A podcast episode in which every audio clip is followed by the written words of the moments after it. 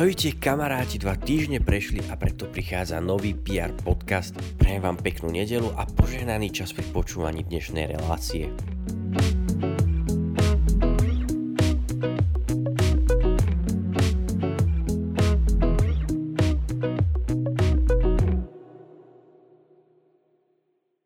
Pred troma rokmi vypukla v Európe masívna utečenecká kríza. Stá tisíce ľudí opúšťali svoje domovy, ktoré ohrozovala vojna či iné nepriaznivé podmienky. V roku 2015 sa v Európe nelegálne zdržiavalo 2,2 milióna utečencov. Rok neskôr ich bolo už len menej ako milión. V prvom roku krízy Slovenská republika prijala 330 žiadostí o udelenie azylu, tento rok ich bolo zatiaľ 63. Celá utečenecká kríza si vyžiadala spoluprácu všetkých krajín Európskej únie. Budovali sa veľké kempy pre utečencov, kde sa na pár mesiacov dostal aj Viktor Šoučík. Viktor zároveň pracuje ako záchranár a dnes sa budeme rozprávať o jeho skúsenostiach v gréckom Solúne a tiež jeho práci. Viktor, ahoj. Ahoj Peter. Ako začala tvoja cesta do Grécka? Tak ja som vlastne e, nespravil štátnice v škole a musel som ich opakovať. To bolo rok 2016 a ja už vlastne cez leto som chcel ísť do Grécka, lebo som tak o tom sníval, chcel som vidieť, čo sa tam deje. Možno ma hnala aj taká vnútorná túžba, že zažiť také niečo, že čo je naozaj v živote dôležité, keď budem vidieť ľudí, ktorí proste nič nemajú.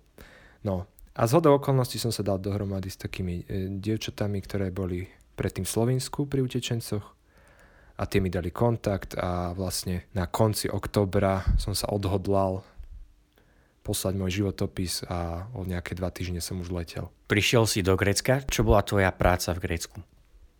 Mojou prácou bolo robiť nočné emergency. Robil som záchranára pre dva utečenecké kempy. Keď sa niečo stalo, nejaký zdravotný stav sa zhoršil, nejaké utečenca, tak vždy v noci som ja musel ísť sanitkou s vodičom a s prekladateľom do kempu a tento zdravotný stav nejako vyriešiť. Raz keď si sa zdieľal celému spoločenstvu PR o tvojich zážitkoch z Grécka, tak si spomínal, že si tam získal priateľov. Ako vznikli tieto priateľstva? No, tieto priateľstva vznikli tak, že ja som tam mal kolegov, ktorí boli moji prekladatelia, prekladali mi z angličtiny do arabčiny a mm, boli to vlastne utečenci. Neboli to profesionálni tlmočníci, ale boli to utečenci, ktorí vedeli po anglicky.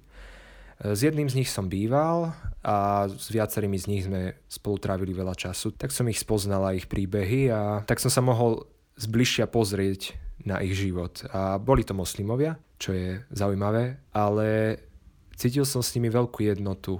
Aj počas celého nášho fungovania spolu som cítil, že máme niečo spoločné a tie vzťahy naozaj prerastli do takých, môžem povedať, že priateľstiev, lebo v podstate sme síce už menej, ale stále sme v kontakte a sú to ľudia, ktorí vo mne zanechali naozaj takú hlbokú stopu, že videl som chalanov, ktorí boli ešte mladší odo mňa, ktorí si prežili naozaj veci, ktoré si ja neviem predstaviť. Prežili si vojnu, prežili si to, že im zomreli príbuzní, súrodenci, rodičia a tak ďalej. Čiže naozaj títo ľudia mi dali veľmi veľa. Skús nám povedať nejaký zážitok s nimi. Tak jeden zážitok mám s chalanom, ktorý je moslim. Bolo to také zaujímavé, že veľmi som musel byť, alebo bol som taký opatrný v tom, že ako s nimi hovoriť o našej viere. A ako keby náš rozhovor prišiel do takého bodu, že sme, že sme prišli do takej zvláštnej jednoty v tom, čo žijeme.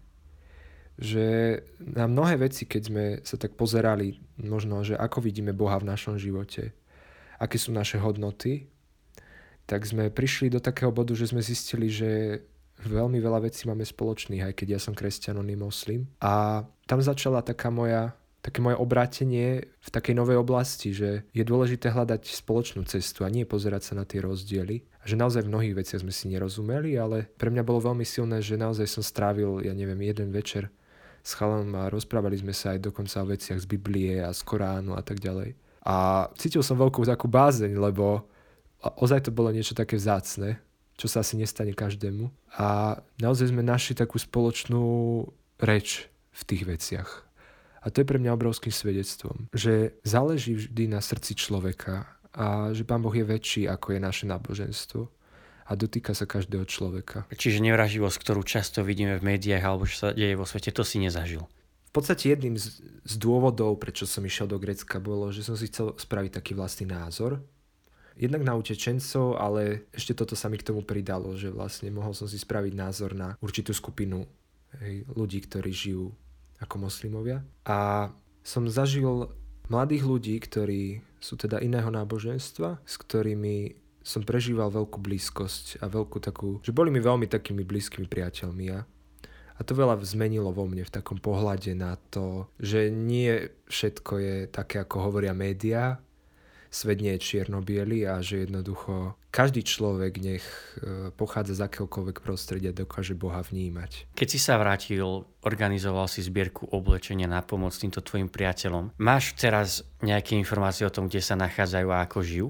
Momentálne sú všetci z týchto mojich priateľov sírskych deportovaní do krajiny Európskej únie Niektorí z nich sú vo Švédsku, tam som vlastne posielal aj oblečenie, lebo tam majú do zimu. Jeden z nich je v Švajčiarsku a jeden z nich v Holandsku. Vrátil si sa z Grécka a začal si pracovať na Slovensku. Najprv si pracoval v Banskej Bystrici na urgentnom príjeme a teraz pracuješ v Bojniciach ako záchranár. Dá sa hovoriť pri práci záchranára naozaj o zachraňovaní? Ja si myslím, že sa dá hovoriť o zachraňovaní. Akurát je to možno tak 15% z, tej celej našej práce. Že v podstate my to tak častokrát si hovoríme, že, že naozaj, že do tých situácií, keď je ohrozený bezprostredne život človeka, tak do tých situácií málo prichádzame. Väčšina situácií sú situácie, ktoré naozaj ako musíme akutne riešiť, hej, keď sa nejako zhorší zdravotný stav ľudí, ale v podstate, keď to mám tak povedať, tak to naozaj zachraňovanie života zažívame možno tak 15% z našej práce. Myslím si však, že aj tých možno 85% je v niečom dôležitých, pretože častokrát ľudia nevedia a sú vystrašení, vystresovaní, nevedia, čo majú robiť v takých krízových situáciách. A častokrát im pomôže už len to, že prídeme a že vieme, čo treba robiť. Takže nepovedal by som, že to ostatné nemá zmysel, práve že skôr z takého môjho hľadiska je častokrát zachraňovanie nielen to zachraňovanie života, ale možno aj také zachraňovanie tej situácie, ktorá nastane. Vnímaš túto prácu v určitom zmysle slova ako službu? No, priznám sa, že zachranárstvo je práca, ktorú mám rád hlavne preto, že je to služba ľuďom, že môžem pomáhať ľuďom, že je to ako keby niečo, pričom nebudujem nejakú organizáciu alebo nejakú firmu, alebo nebudujem jednoducho seba, ale jednoducho, že je to naozaj o pomoci. A v tomto ma tá práca baví, lebo si myslím, že, že je to v istom zmysle také biblické, aj keď teda jasne beriem za to peniaze, tým pádom som povinný pomáhať tým ľuďom. Ale častokrát prichádzam do situácií, kedy ľudia nepotrebujú ani tak pomoc fyzickú, ako skôr takú pomoc možno takú duševnú. Potrebujú možno počuť nejaké láskavé slovo alebo potrebujú sa s niekým porozprávať, že žijú sami alebo naozaj majú ťažký osud. A v tomto to vidím ako službu. Nie vždy som to tak vnímal, ale hlavne teraz v poslednom čase, keď chodím na výjazdy a, a vidím rôznych ľudí a rôzne príbehy, tak si uvedomujem, že záchranár nie je tam iba preto, aby tomu pacientovi dal nejaké infúzie, ale častokrát je tam aj preto, aby sa s nimi porozprával, aby, aby im ako keby pomohol aj v tej, v tej duševnej rovine. Bolo by nápomocné z rôznych hľadisk, keby ľudia vedeli správne poskytovať prvú pomoc? Samozrejme, bolo by to veľmi dobré. Podstate existuje istá oblasť zdravotníctva, ktorá presne túto oblasť rieši a volá sa to e, oblasť verejného zdravotníctva. Akurát častokrát táto oblasť je veľmi ako to povedať, nerozvinutá v plienkach a zaoberá sa práve tým, že učí verejnosť jednak prvú pomoc, ale celkovo učí, vzdeláva verejnosť o zdraví a o všetkom, čo s tým súvisí. Častokrát záchranka prichádza a, a človek má veľmi malú šancu na prežitie, však možno ste na YouTube uh, videli uh, jedno video uh, Separ a Serp, KPR sa to volá. A ak ste to ešte nevideli, tak si to povinne pozrite. Je to o tom, že naozaj veľmi veľa môže spraviť tá, tá vaša pomoc ešte pred príchodom záchranky.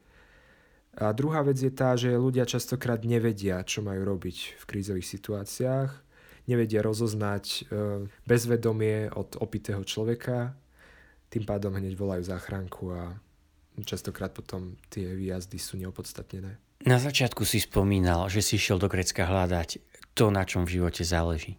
Čo to teda je? Je to zaujímavé, že možno som aj čakal, že to bude ono a nechcem, aby to znelo kliše, ale že to naozaj, čo tí ľudia mali, aj keď nič nemali, a to bolo to najväčšie ich bohatstvo, boli ich vzťahy, bola ich rodina.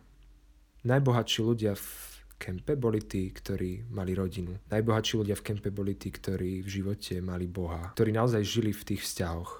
A najchudobnejší ľudia v kempe tak vnútorne boli tí, ktorí boli sami. A teda naozaj, asi som zistil to, že, že naozaj človek hm, nebude šťastný, kým nebude žiť v hlbokých vzťahoch a hlavne vo vzťahu s Pánom Bohom. Viktor, ďakujem veľmi pekne. Ďakujem, Peter. Matúš Hagara už dva roky pôsobí v kolegiu Antona Neuwirta. Tam spolu s priateľmi hľadá pravdu a spoločne veľa filozofiu. Pomáhajú im v tom veľkáni ako Aristoteles, Tomáš Akvinsky či Benedikt XVI, tiež papežské encykliky a katechizmus katolíckej cirkvi. Matúš nám približí časť z etiky cenosti bytostne blízkej kresťanstvu. Ahojte priatelia. Čo je to vlastne cnosť? Cnosť je trvalá a stála k dispozícii konať dobro. To je základ. Avšak, prečo vlastne hovoriť o cnostiach? Vieme, že Boh stvoril človeka ako rozumnú bytosť so slobodnou vôľou a schopnosťou rozlišovať medzi dobrom a zlom. Aristoteles v etike Nichomakovej hovorí, že dobrý život je život žitý v súlade s rozumom a spočíva v cnostnom konaní, Katechizmus doplňa, že cnosť umožňuje človekovi nielen konať dobré skutky, ale aj dávať zo seba samého to najlepšie. Cnostný človek potom celým svojim telom a dušou smeruje k dobru, ide za ním a volí si ho v konkrétnom konaní. Samotným cieľom cnostného života je stať sa podobným Bohu. A máme dve kategórie cnosti, kardinálne a teologálne.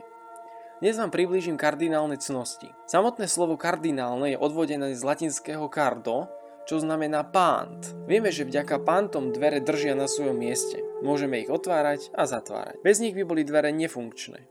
Analogicky, kardinálne cnosti nám pomáhajú viesť morálne dobrý život. Sú to tieto štyri. Rozvážnosť ako prudencia, spravodlivosť ako justícia, mravná sila alebo odvaha ako fortitudo a miernosť temperancia. Spomínajú sa už v knihe múdrosti a keď niekto miluje spravodlivosť, ona spôsobuje cnosti, lebo učí miernosti a opatrnosti, spravodlivosti a mravnej sile. Teraz si ich môžeme konkrétne priblížiť. Rozvážnosť je cnosť, ktorá uschopňuje náš praktický rozum, aby vo všetkých situáciách rozoznával, čo je pre nás skutočným dobrom a volil správne prostriedky na jeho vykonanie. Tomáš Akvinský s Aristotelom hovoria, že rozvážnosť je správna norma konania. Rozvážnosť sa nemá zamieňať s bojazlivosťou alebo strachom alebo s dvojtvárnosťou či pretvárkou. Vieme, že loď je riadená vďaka kormidlu. Kapitán tak môže viesť celú loď do správneho prístavu. Podobne, rozvážnosť sa volá kormidelník cnosti, lebo riadi ostatné cnosti tým, že im určuje normu a mieru. Rozvážnosť bezprostredne riadi úsudok nášho svedomia, ktoré nie je založené na emóciách, ale na rozume. Keď sme rozvážni, správame sa podľa dobrého úsudku nášho svedomia. Vďaka tejto cnosti aplikujeme naše morálne zásady bez omylu v konkrétnych prípadoch nášho života a zmenšujú sa naše pochybnosti o dobre, ktoré treba robiť a o zle, ktorému sa treba vyhnúť. Livosť je morálna cnosť, ktorá spočíva v stálej a pevnej vôli dať Bohu a blížnemu to, čo im patrí. Dať každému, čo im patrí. To už hovoril Tomáš Akvinsky. Spravodlivosť voči ľuďom nás privádza k tomu, že rešpektujeme ich práva a v našich vzťahoch je pokoj. Spravodlivý človek, o ktorom sa často zmienuje aj sväté písmo, sa vyznačuje stálou priamosťou svojho myslenia a správnosťou svojho správania voči blížnemu. Už v knihe Levitiku sa píše Ani chudobnému nenadržaj, ani zámožnému nechytaj stranu. Svojho blížneho sú spravodlivo. A Pavol píše v liste Kolosanom Páni, dávajte otrokom, čo je spravodlivé a slušné, veď viete, že aj vy máte pána v nebi. Byť spravodlivý je výzva nielen pre nás ako jednotlivcov, ale aj pre celú spoločnosť na Slovensku, ktorá je silno ovplyvnená korupčnou mentalitou. Ďalej je mravná sila alebo odvaha, čo je morálna cnosť, ktorá zabezpečuje, aby sme v ťažkostiach boli vytrvali a snažili sa konať dobro. posilňuje naše predsavzatie, odolávať rôznym pokušeniam a prekonávať ťažkosti v morálnom živote, ktorým čelíme každodenne. Cnosť odvahy nám dáva schopnosť premáhať aj strach, dokonca strach zo smrti a čeliť skúškam a prenasledovaniam. Robí človeka schopným ísť až tak ďaleko, že sa zriekne vlastného života a obetuje ho na obranu spravodlivej veci. V Evaníliu svätého Jana je napísané Vo svete máte súženie, ale dúfajte, ja som premohol svet. Veľkým príkladom nám môžu byť mučeníci v celých dejinách cirkvy, ktorí boli mučení a vraždení pre meno Ježiš. Za povšimnutie stojí aj osoba Jana Kuciaka, ktorý ako investigatívny novinár bojoval proti korupcii a za spravodlivú spoločnosť. No a posledná cnosť je miernosť. Miernosť zmierňuje príťažlivosti rôznych rozkoší, teda aby sme sa príliš neoddávali pôžitku a dáva nám tiež rovnováhu pri používaní stvorených dobier, ako môže byť jedlo, knihy, počítačové hry. Zabezpečuje nadvládu vôle nad našimi pudmi a udržiava túžby v správnych medziach. Keď sme mierni, zameriavame túžby našich zmyslov na dobro, zachovávame zdravú zdržanlivosť a nesiahneme pudovo na prvú vec, ktorú vidíme. V starom zákone sa často chváli miernosť. Nežen sa za náruživosťou, ale odvráca od svojej, od svojej hriešnej vôle. V novom zákone sa táto cnosť volá umiernenosťou alebo triezvosťou. Pavol píše, že máme žiť v tomto veku triezvo, spravodlivo a nábožne. Výzva k miernosti je neustálým zápasom pre náš time management, pri otázke koľko času venovať práci, priateľom, rodine, či koľko toho vypiť alebo zjesť. Ukončil by som to slovami svätého Augustína, ktorý hovoril Správne žiť nie je nič iné ako milovať Boha celým srdcom, celou dušou a celou myslou, aby sa láska k nemu zachovala neporušená a úplná, čo je vlastné miernosti, aby sa nezlomila nejakými ťažkosťami, čo je vlastné odvahe, aby neslúžila nikomu inému, čo je vlastné spravodlivosti, aby bdela pri rozoznávaní vecí, že by sa do nej pomaly nevkradli klam a lesť, čo je vlastné rozvážnosti. Ďakujem vám a prajem vám požehnaný deň.